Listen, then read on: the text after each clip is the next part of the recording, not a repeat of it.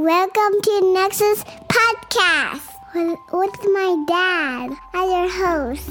And I'm Coco. This will change your life. What is up, all my Nexus family? It is your host, Dr. Daniel Kimbley, and you are tuned into another episode of the Nexus Podcast. And on this week's episode of the podcast, we're going to keep it really, really simple, and we're going to talk about lessons that I learned from strawberry picking over the course of the last few weeks.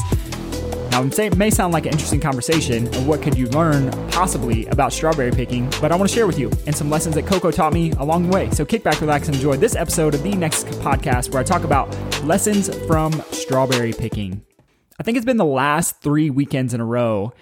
My wife, my daughter, and myself have been strawberry picking at a place uh, here in Orange County called South Coast Farms, which we love. It's an organic farm. Um, they do some very, very cool things in the way they're producing their crops, and a lot of it's you pick. So if you haven't been there, I would highly encourage you to go there. Uh, shameless plug for them because I love them so much, and I get no benefit from doing that. I just want more people to experience the joy of the things that I love in my life. Nonetheless, what I want to talk to you about today is lessons that I learned from strawberry picking.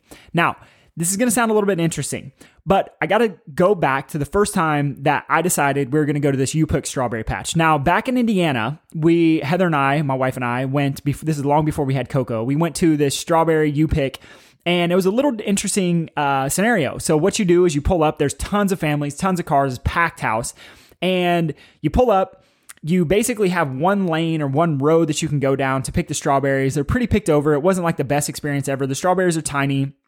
And, you know, it was a good experience. It was really, really cool. The strawberries tasted amazing. But I had this fear inside of me that, like, okay, if we don't go at 10 a.m., we aren't like the first ones there, we're not going to be able to pick strawberries or all the good ones are going to be picked over. So we go now, we're in California, and I decided a few weekends ago, like, hey, let's just go strawberry picking. Let's see how it is. And so we packed up the car, we get to the place right at 10 a.m., and there's like no one there. So we walk up and it's super laid back. Woman greets us and she says, hey, uh, have you guys ever done this before? And we're like, nope, never done it before. And she said, okay, so there's four fields. There's that field, that field, that field. You go pick which field you want. She's like, you guys just roam, have fun. You can check out the whole farm, pick some strawberries, and come back, and then you just pay when you're done. And so I'm like, that's it? And she's like, yeah, that's it. Super simple. So there's like this level of honor system, right? But in my mind, what I thought was like, if we didn't get there at a certain time, if we didn't beat all the crowd there, then there was going to be a line that all the strawberries were going to be taken, that we weren't going to get the strawberries that we wanted, or they were going to be lesser quality, or whatever the case may be.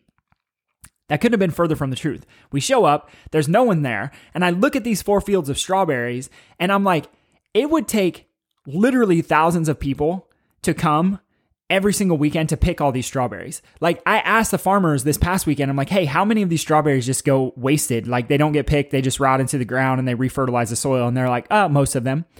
And, you know, th- this conversation opened up for me, this thought process of like, our lives are infinitely abundant. And this is a lesson that I really learned from strawberry picking is like our lives are infinitely abundant. And it was so cool to watch. Like I was in this hurry of like, oh, we got to pick strawberries. Like there's going to be people here. Like no one showed up. There weren't that many people at this thing.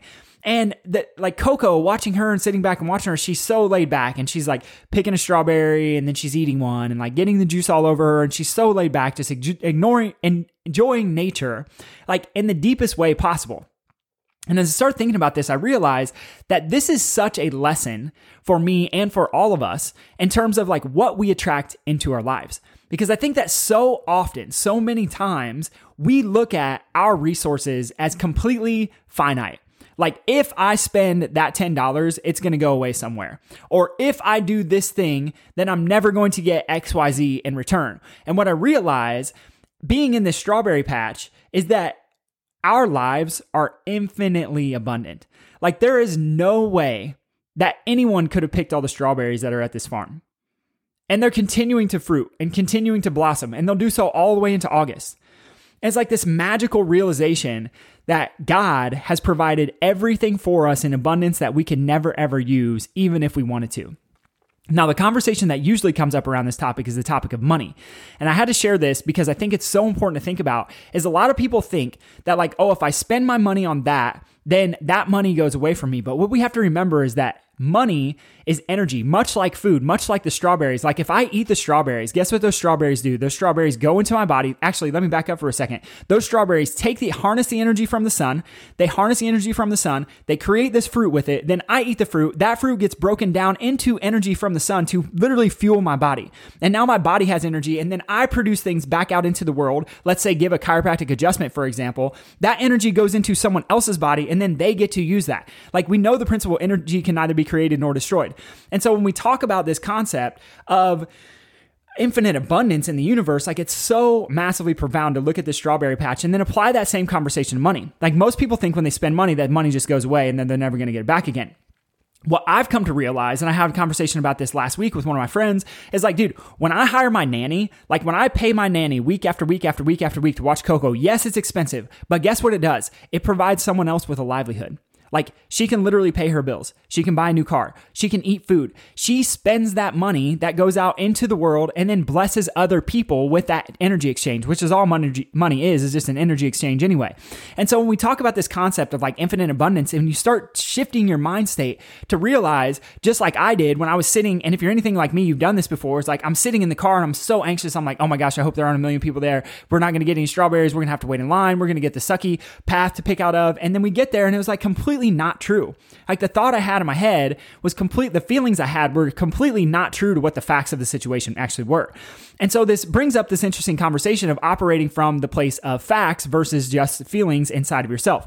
And so I share this with you today because I want you to be able to take it with you and realize that everything that you want in your life is possible life and the universe and God has provided us with an infinite abundance of things, whatever those things are, whether it's money or whether it's possessions or whether it's relationships or whether it's your physical body to look a certain way or whether it's just to be healthy and free from ailments. Like it's infinite. Literally anything is possible. What it takes is operating from a place of facts instead of of feelings because feelings will wreck us.